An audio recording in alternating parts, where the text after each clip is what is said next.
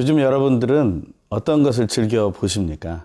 그 눈에 들어오는 것들이 우리에게 많은 영향을 주는 것을 우리는 알고 있습니다. 물론 우리가 좀 더 과학적으로 얘기한다면 눈으로 들어오는 것이 뇌에 영향을 주고 그 뇌가 움직여서 어떤 현상이 일어난다고 말할 수 있을 것입니다. 하지만 그 눈으로 오는 것이 우리에게 또 많은 깨달음과 연결되어 있다는 사실을 우리가 생각하면 우리가 눈으로 보는 것이 얼마나 중요한가 하는 것을 생각하게 됩니다. 오늘 여러분이 보고 있는 것을 한번 생각해 보시고 그것이 여러분에게 어떤 깨달음으로 인도하고 있는지를 확인하는 시간이 되길 간절히 바랍니다.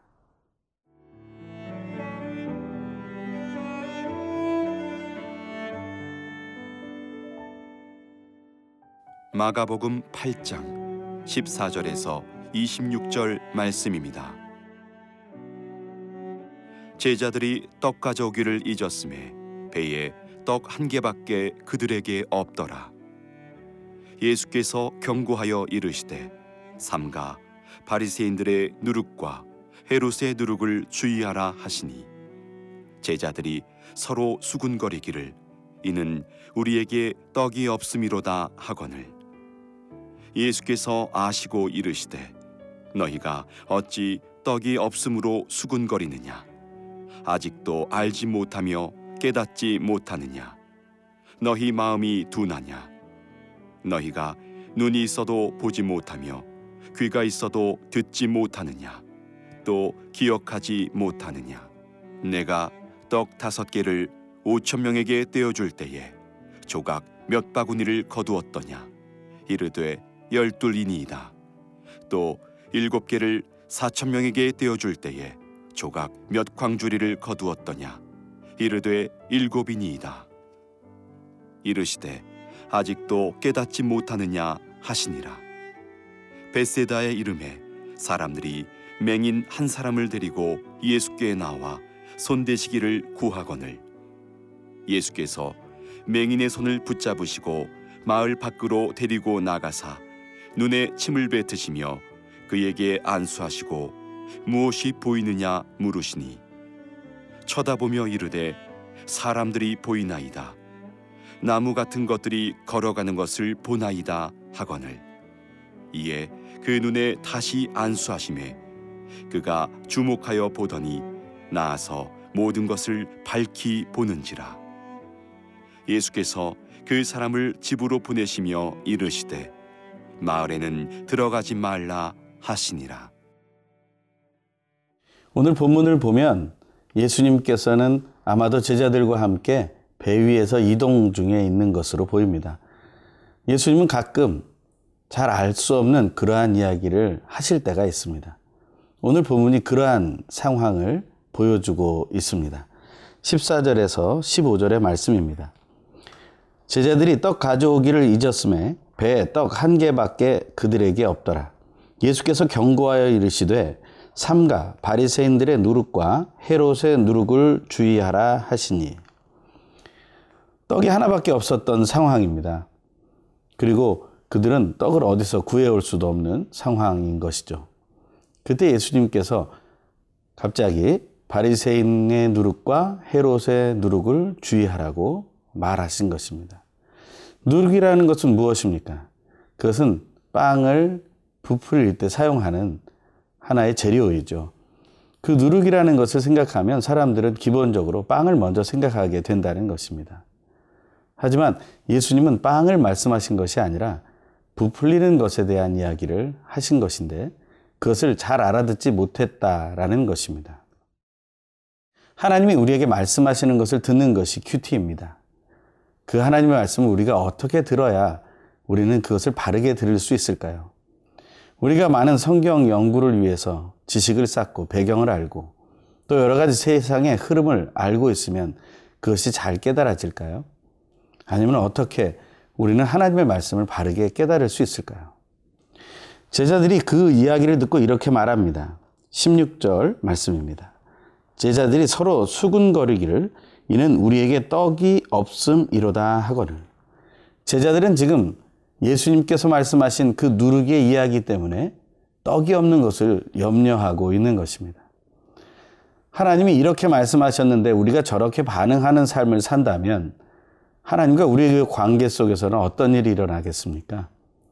그것은 사실은 우리에게 엉뚱한 일을 만들어내게 되고 그것 때문에 우리는 서로를 또한 다르게 보게 될 것입니다. 하나님께서 말씀하신 그 말씀을 바르게 깨달았다면 아마 우리의 가정이 또 우리의 모임이 또 우리의 교회 공동체가 깨어지거나 부서지거나 망가지지 않았을지도 모르겠습니다. 하지만 하나님께서 주시는 그 말씀에 대해서 우리가 바르게 깨닫지 못하고 우리가 판단하는 대로 생각했기 때문에 우리 안에서는 여러 가지 어려움들이 있어 왔던 것이 사실입니다. 우리 서로가 모두 큐티한다고 합니다. 하나님께서 주신 말씀을 내가 들었다라고 말합니다. 어떤 사람은 레마와 로고스라는 것을 구별해 말하면서 오늘 나에게 주신 레마가 이러한 것이다라고 말하기도 합니다. 그 말에 어떤 문제를 걸고자 하는 것이 아닙니다. 하지만 나에게 주신 말씀이라고 해서 그것이 정말 바른 것인지는 확인해 봐야 한다는 것이죠. 예수님께서는 그들의 수근거림을 아셨습니다. 그래서 예수님이 이렇게 말씀하십니다. 17절에서 18절의 말씀입니다. 예수께서 아시고 이르시되 너희가 어찌 떡이 없으므로 수근거리느냐 아직도 알지 못하며 깨닫지 못하느냐 너희 마음이 둔하냐 너희가 눈이 있어도 보지 못하며 귀가 있어도 듣지 못하느냐 또 기억하지 못하느냐 예수님께서 너희들의 수근거림이 잘못되어 있다라고 말하는 것입니다. 그러면서 하나님의 뜻을 알고 깨닫는 것에 대해 네 가지의 이야기를 하고 계시는데 첫 번째는 마음에 대한 이야기입니다. 마음이 둔해서는 하나님의 뜻을 알 수 없다는 것입니다. 깨달을 수도 없다는 것입니다. 눈이 보는 것이 명확하지 않으면, 귀가 듣는 것이 명확하지 않으면, 그리고 우리가 바르게 기억해내지 못하면 하나님의 말씀을 알고 깨닫기 어렵다는 것입니다. 우리는 오늘 하나님의 말씀을 묵상하면서 나의 마음이 하나님의 말씀을 향해 하나님의 마음에 대해 민감한지 우리는 한번 확인해 봐야 할 것입니다. 또한 내가 주로 보는 것이, 내가 주로 듣는 것이 정말 하나님이 말씀하시는 것에 대한 관심가라는 것을 확인해 봐야 할 것입니다.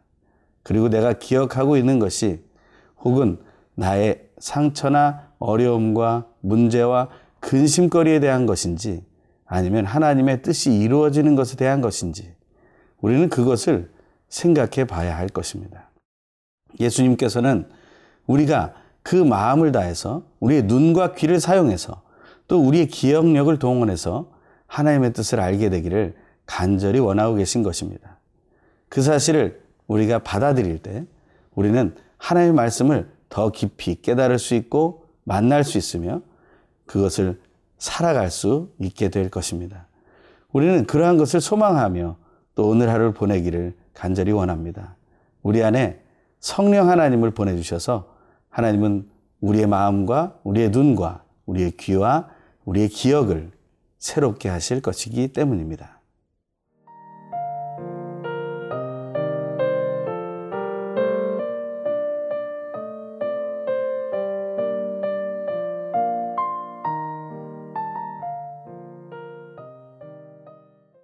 예수님께서 누룩에 대해서 말씀하실 때 제자들은 그 누룩에 대해서 빵만을 생각했습니다. 그리고 눈에 보이는 떡이 하나밖에 없다는 사실을 생각하면서 그는 그들은 걱정하고 염려했던 것이죠. 하지만 예수님은 먹을 것에 대해서 걱정하고 염려하라고 말씀하시지 않습니다. 왜냐하면 하나님 아버지께서 채워주실 것을 믿기 때문이죠. 그래서 예수님은 그 수근거리는 제자들에게 이렇게 말씀하십니다. 19절에서 21절의 말씀입니다. 내가 떡 다섯 개를 오천 명에게 떼어줄 때 조각 몇 바구니를 거두었더냐 이르되 열둘이니이다. 또 일곱 개를 사천 명에게 떼어줄 때 조각 몇 광주리를 거두었더냐 이르되 일곱이니이다. 이르시되 아직도 깨닫지 못하느냐 하시니라. 그들은 예수님이 먹을 것을 늘 하나님께로부터 받아 공급해 주셨다는 사실을 기억해야 했는데 기억하지 못했습니다. 오늘 본문에서는 그냥 깨닫지 못한다라는 말로 끝나게 됩니다. 하지만 마태복음 16장과 누가복음 12장에서는 그것에 대해서 이렇게 말하고 있습니다. 그 누룩은 어떤 떡과 빵의 이야기가 아니라 부풀려진 것에 대한 이야기였음을 바로 바리새인들과 사두개인들의 외식이었음을 위선이었음을 말하고 있는 것입니다. 그들의 마음 중심에 외식과 위선이 있을 때 우리는 하나님의 말씀을 깨닫지 못하는 것을 보게 됩니다. 하나님을 대하고 예수님의 마음을 품어야 바르게 살아가는 그리스도인인 우리들은 바로 이 바리새인과 사두개인들이 가졌던 그 외식과 위선의 모습을 버릴 수 있어야 합니다. 그럴 때 우리 안에는 하나님의 말씀을 듣고 깨닫게 되는 기쁨과 감동이 넘치게 될 것이기 때문입니다. 오늘 본문에는 베세다에 이르신 예수님에 대한 이야기가 나옵니다. 22절의 말씀입니다. 베세다의 이름에 사람들이 맹인 한 사람을 데리고 예수께 나와 손대시기를 구하거늘 베세다에 있던 눈이 보이지 않는 한 사람을 만나게 됩니다. 예수님은 어떻게 반응하십니까? 23절의 말씀입니다. 예수께서 맹인의 손을 붙잡으시고 마을 밖으로 데리고 나가사 눈에 침을 뱉으시며 그에게 안수하시고 무엇이 보이느냐 물으시니 예수님께서 그 눈이 보이지 않는 시각장애인의 손을 붙들고 마을 밖으로 나가십니다. 사람들이 피해 나가셨다라는 것을 생각할 수 있죠. 그러면서 침을 뱉으시고 그에게 안수를 하셨다고 말합니다. 그 안수를 하신 그 모습 속에서 우리는 바로 치유됐을 것이다라는 생각을 하게 됩니다. 하지만 오늘 본문은 이상하게도 첫 번째 안수가 나오고 또 한 번 안수하시는 이야기가 나옵니다. 24절에서 26절의 말씀입니다. 쳐다보며 이르시되 사람들이 보이나이다. 나무 같은 것들이 걸어가는 것을 보나이다 하거늘 이에 그 눈에 다시 안수하심에 그가 주목하여 보더니 나서 모든 것을 밝히 보는지라 예수께서 그 사람을 집으로 보내시며 이르시되 마을에는 들어가지 말라 하시니라. 아멘. 예수님께서 한 번의 안수가 아닌 두 번의 안수를 통해서 치유하시는 모습을 봅니다. 예수님께서 무조건 만지시기만 하면 낫는다는 것이 아니라는 것입니다. 예수님은 사람의 믿음과 관계대해 치유를 하시는 것을 봅니다. 또한 예수님은 또 다른 치유의 방법을 알고 계심을 오늘 본문에서는 알 수 있습니다. 그 시각장애인이 처음에는 그저 흐릿하게 보였을 것입니다. 하지만 점점 더 두 번째 안수를 통해 또렷이 완벽히 보게 됩니다. 우리는 하나님의 말씀을 깨닫는 것을 비유로 한번 해석해 볼 수 있습니다. 우리가 하나님의 말씀을 처음 보았을 때 다 알 수는 없습니다. 하지만 보고 또 볼 때 그 말씀을 더 깊이 깨닫게 될 것입니다. 하나님의 말씀 묵상하는 큐티의 생활에는 읽기라는 부분이 있습니다.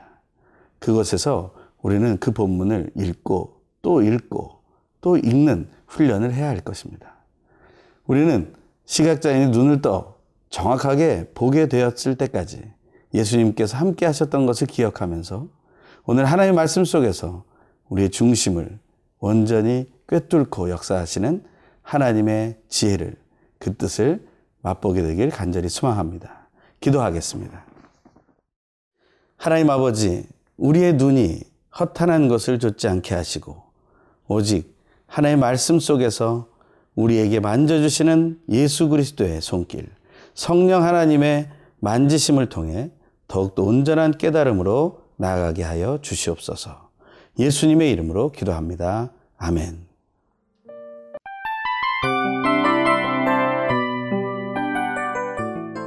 이 프로그램은 청취자 여러분의 소중한 후원으로 제작됩니다.